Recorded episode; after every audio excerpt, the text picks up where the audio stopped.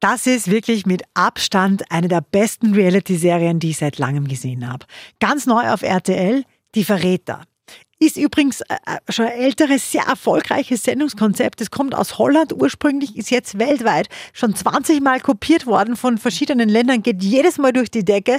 Und jetzt gibt es auch jeden Mittwochabend Erfolge eben der deutschen Version. Also, worum geht's in Die Verräter? 16 Promis das, das geht von Schauspieler über Sportler, Sängerinnen, alles mit dabei. Ziehen in ein unheimliches Schloss. Darunter sind drei Verräter. Die werden am Anfang ausgelost. Die Aufgabe ist es jetzt, des Stars rauszufinden, wer die Verräter sind. Wer lügt denn? Wer treibt denn da ein falsches Spiel? Moderiert wird dieser Reality-Krimi von Sonja Zietlow. Die kennen wir ja sehr gut aus dem Dschungelcamp. Herzlich willkommen, Spieler. Ich komme nicht hierher, um Freunde zu finden. Einige von euch spielen falsch. Du weißt gar nicht mehr, wem du eigentlich in die Augen gucken kannst. Er ist es. Er ist es. Niemand ist sicher, alles kann passieren.